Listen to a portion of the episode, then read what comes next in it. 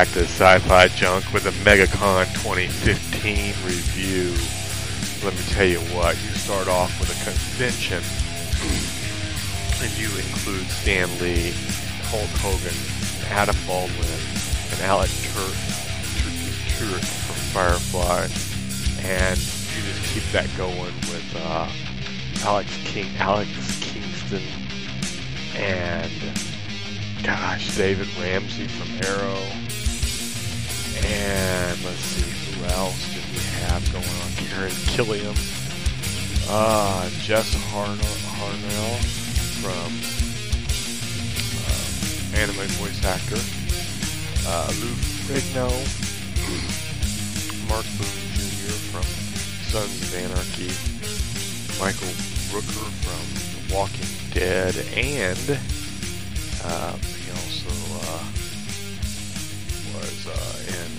uh, Giga Guardians of the Galaxy. And let's see, Milo from over Heroes, Norman Reedus from obviously The Walking Dead, Summer Glau. I mean, things just went on and on and on. Um, Robbie Amell. Robbie, you look a lot like your brother. Um, Tony Corin, Corin, Corin, I think that's how you say it. I'm not sure. Doctor Who and Defiance, and you're just gonna have a packed house. And I'll tell you what, on let me think when this was.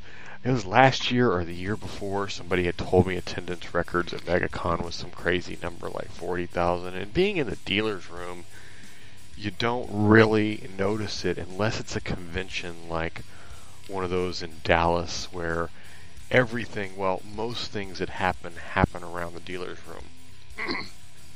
but you go to a show like New York or MegaCon or um, Anime Expo or in, out in LA or something like that, and the show isn't only going on in the showroom floor. So, um, and I guess it, it, it, it, and so, and actually, it is probably a little bit more in New York than in a lot of them, New York Comic Con. But so in MegaCon, I'm thinking, now there's no way the attendance is that big because there was some reports, some crazy reports from someone. And this was an unverified resource, and someone was just walking by the booth and just talking, and uh, they said something about attendance records were going to outdo everything this year for ninety thousand and I'm thinking, 90,000? There is not 90,000 people here. But then Saturday, I went out look, walking around um, in the madness. I decided I was going to go find the place where I was going to register for next year's booth so I could expand my booth a little bit. And I go running down and around. And I tell you what, you get outside the, the front doors of that place, and there's a hall in the middle the size of some of these other conventions. And then there's a place, a, another hall rented next to that with just a food court that's just installed just for this. And then I went downstairs and there's like uh, Orlando has got it together for convention halls. This place was enormous. There was a giant hall full of restaurants and seats and just there was there was enough people in there to have a good con all by itself. And then I went down to the to the first floor from there and there's another whole area down there just packed full of people. And I'm sure there was more. I just didn't have time to go looking around and see them all. But this thing was huge. Just huge and just crazy, crazy, crazy the entire weekend. Um, it wasn't all packed into one location where you couldn't enjoy it though. That was probably the one thing from a fan standpoint that I think that I would enjoy more than a lot of the other cons. Is although you have the bigness of these of the same as you have with these other cons. You don't have the crowd. Well, I want to say you don't have the crowdedness because it was there was a lot of lot of lot of freaking people there. Um, but you have the um, it, it's much more spread out in a lot bigger area, and you get to enjoy it. And next year, they sent out some news about next year. Apparently, MegaCon was purchased by the same company um, that it was purchased by um, that purchased the Dallas Comic Con and Dallas Fan Days. Now, I'll read you a piece of the, the email that I received about it. It says, After much thought and consideration about the future event that I love and have worked so hard to build, I have decided to sell MegaCon to Informa Exhibitions. MegaCon will now join Fan Expo Canada and Fan Expo Dallas and be part of the Fan Expo fa- uh, uh, family that hosts over 340,000 fans annually. Now, I knew that there had something had happened in Dallas, but I wasn't sure exactly what it was. So apparently, this Fan Expo company now owns the fan the the conventions up in in uh, Canada. Now it's um, I was to go out here and take a look at this and see what the um, see what they actually are. But they they own several conventions now, and they're just gobbling gobbling things up, which you know not a problem here because I mean um, I do a ton of the ones over at the Wizard World, and I love the organization there. So for MegaCon to to group together a bunch of them and get another group and make it something that works like that, I have got no problems with that. Um, so it'll be interesting to see how that comes out because now I've got to look at adding, you know, Canada and Dallas are a little bit um, other than you know a couple little uh, some other cons that I do there. I'm not really wasn't really interested in adding them, but this brings me some different um, um, a different view on things because now you got something in Toronto, something in Dallas, and something here in in uh, Orlando all together. But back to MegaCon, and uh, and congratulations, Beth and Christine, on selling it. Um, obviously, it was a good move for the con, and hopefully, it was a good move for you. And and congratulations to um, um, Fan Expo Canada or Fan Expo, the family, for for buying another another wonderful convention. And I, I wish you well and a lot of great um, success in doing so. Um, I did rebook for next year. I will definitely be back. The place was just fantastic. Um, I look forward to uh, uh, I, I, I, looked forward to this one all year because it's in my backyard. Um, it was very odd when the convention was over on Sunday to be able to tear down and not have a hotel room. I had checked out of the hotel room early, and I got to just go home and you know take a short drive, and an hour later I'm home. Um, but it was really odd because we actually you know got to tear down and pack up and then go eat dinner and then drive home and still be home and think wow that was kind of nice um, so let's uh, let's go into some of these media guests was just it was just crazy again I mean you could obviously see the uh, the fans were out um, the Doctor Who fans were out in force the um, uh, the Walking Dead fans were out in force the Summer Glau fans are always out in force. So um, we we were we were we had a, a, real good time. I I recorded a. Uh, I usually what I, I try to do is I well I'm just initially starting it now is I try to record something short while I'm at the con and post it over on Sci-Fi FX, and then post the full review, the one you're listening to now. Um, over on my Sci-Fi Junk podcast. Well, I got the the Friday one done, but I simply just didn't have time to do a Saturday or a Sunday one. It just it was just crazy. Um, but um, I did have a, a special guest on earlier today, and so you will be able to hear uh, Jim Thorburn, um, which is Caleb, on the Sci-Fi FX, uh, Sci-Fi FX, the Sci-Fi Channel's Helix program. Um, I hear, you know, from his interview and from reading about it, he had a major role in things going on this season. He was a nice guy, um, and I want to thank him again for coming on the show and doing that. And immediately following this, you will hear my interview with him. But I want to thank everybody um, for listening, and we will talk to you again. Uh, next, not next week, but the week after that, it's C2E2, followed by Minneapolis, followed by Philadelphia. So three in a row. Uh, C2E2 is put on by the same company that does New York Comic Con. And then the two following that, Minneapolis and Philadelphia, are both put on by Wizard Worlds. So we will see you three cities uh, here coming in next in, in another week which is good because I need another week to get everything done and get ready for you. And here is Jim Thorburn. Enjoy and thanks for listening. Hi, and welcome to Sci-Fi FX and Sci-Fi Sci-Fi Junk podcast. I have a guest with me today. I've got Jim Thorburn. Is that correct? Am I pronouncing that right, Jim? Yeah, that's absolutely correct. Thorburn. Yes, and you play Caleb. Um, Caleb on Helix. Is that correct? That is correct. So, tell me a little bit about the show. Tell me what's what's what makes it so special. What, how'd you get involved, and how'd that all come about? Well, I, I, I'd say, you know, first, in my words, I guess to describe it, you know, it's a science fiction psychological thriller. Um, I I first got involved when I was actually I was working in Montreal and I got a call to see if I was interested to audition for the part of Brother Michael, which is of course one of the prominent characters in season two. And uh, there seemed to be a bit of interest, but then, as we know, that went on to uh, Steven Weber, did a fantastic job in that role.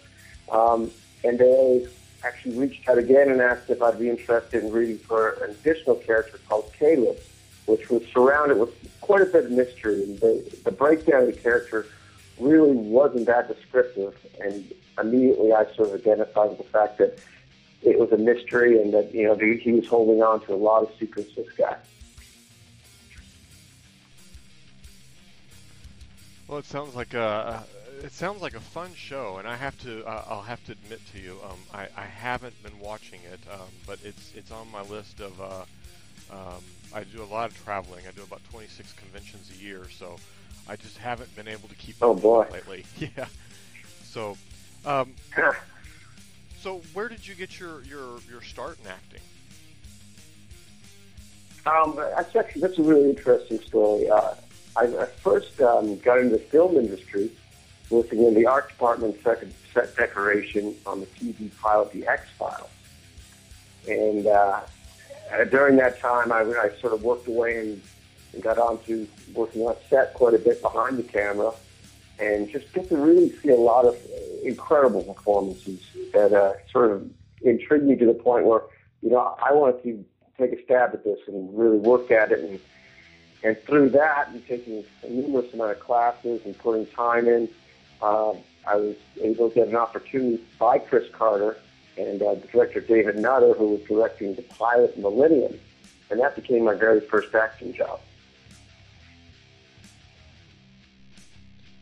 So, tell me about some of the other roles that you've, that you've played that you've really enjoyed.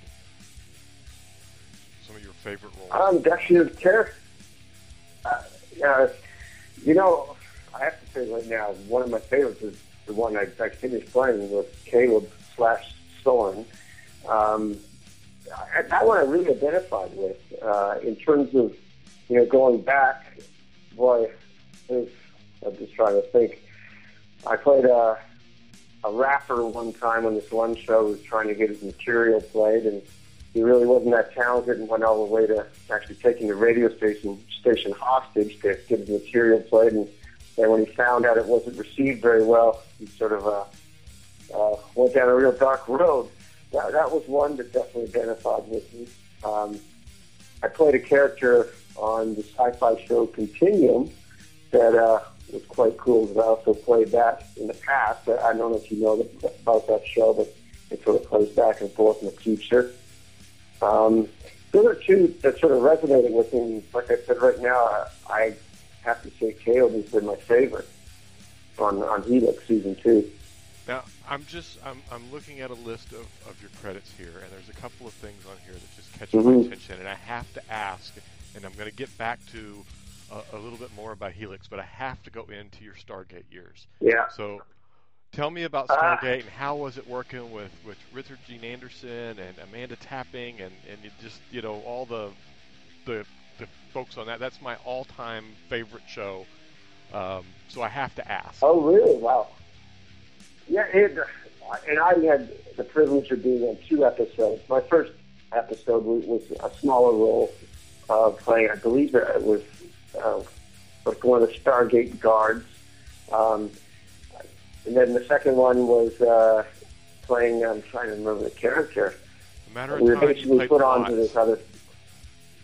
Yes, that's the one, and uh, we were sort of given this opportunity to uh, to get to the, their gate, I believe, and we were sort of going to miss that window. And that one was really cool because we ended up shooting at these big, huge sand dunes and, and running around with you know, all of our equipment, trying to uh, trying to survive. And it, that was I, I do remember that, and just you know, you know, being part of a show that has such a, a sci-fi history was really, really cool. Now, you mentioned X Files earlier, so you, I'm, I'm sure you're Yeah. aware that they're going to bring back six episodes of X Files, and um, you know a lot of a lot of listeners are really excited about that. What what part did you take in, in X Files? Well, I I didn't actually I didn't play a role in X Files. I was working in another capacity, like I said, on the crew on that show. But it was through that that I got a relationship with Chris Carter and David Nutter for uh, giving the opportunity to get my first acting role on Millennium. Um, in terms of them coming back with that show, I, I'm elated, and I, I hope that I get a crack at getting on there. I'm definitely a big fan of X Files. Yeah, that was a, that was another good show. Um, so It really me- was, yeah. tell me a little bit about tell me a little bit about what's going on with Helix here. I know there was a, a big episode this past week. I know that that's you know some some talks going on about it, and and I don't know if we want to bring how many spoilers you want to bring or, or what you want to bring to it, but um, let tell me about it. What's I mean, Well, you gave me the gist of the show. Now give me give me the guts of what you're where you at. Well, this is now. Uh, can I reveal? To, obviously, it, it has aired. So, do you, do you mind if I, I, I tell you what happened in the episode? So, I, I always tell people if it's fine. aired and you don't want spoilers, don't listen because I'm going to talk about it. So you can feel free. all right, man. Let's get started. Uh, you know, the greatest thing, was- one of my favorites, was the very first episode, which is the reveal of my character in. We we don't know it's actually in the future, and I end up, you know, clubbing Doctor Walker and, and taking her to this secluded sort of shack slash cabin, and then we have that's where there's definitely there's this big reveal where we move it 30 years into what into the future from what the CDC team or where they're coming from, and it kind of sets up my plot point, and I, I just love that so much because right there we're like, who is this guy?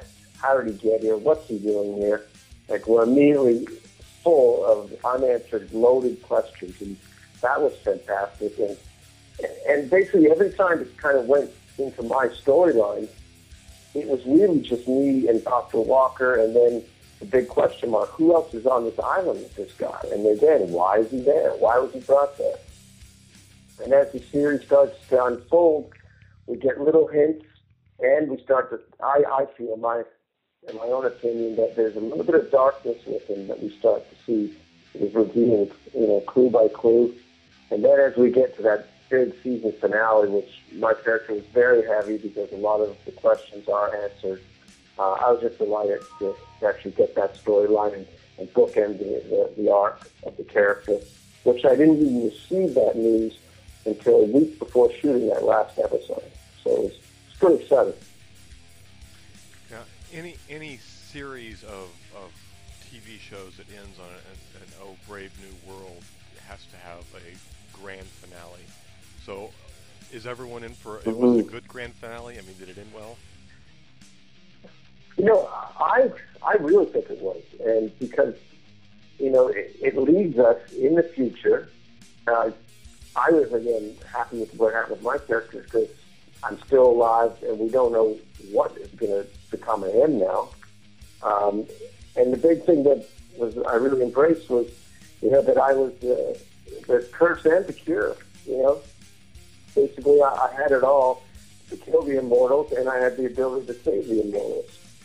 So that was a really great secret to, to let out of the bottle. Well, now you've got me. Now you've got me interested. What? Um, I'm gonna have to get. I'm gonna have to go and watch it. Which it. it I, I, as you can tell, I- I'm, I'm a sci-fi junkie. I watch everything. So, but there's, you know, some things get back until something like this happens, and then I get, then I'm all in. So, um, other than Well, this, I just, want, I just want to add. Sorry, go ahead. No, go ahead.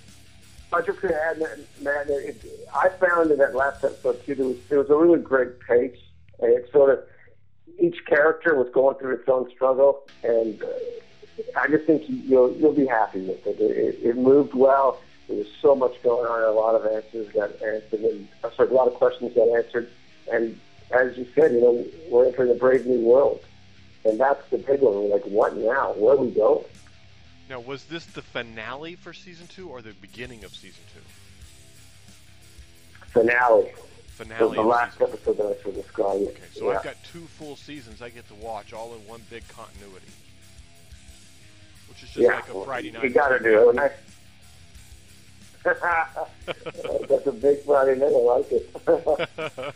it's funny because when I got my first audition for for Helix, I went right out and I, I bought the box set, and, and I have to admit I became addicted immediately on that one.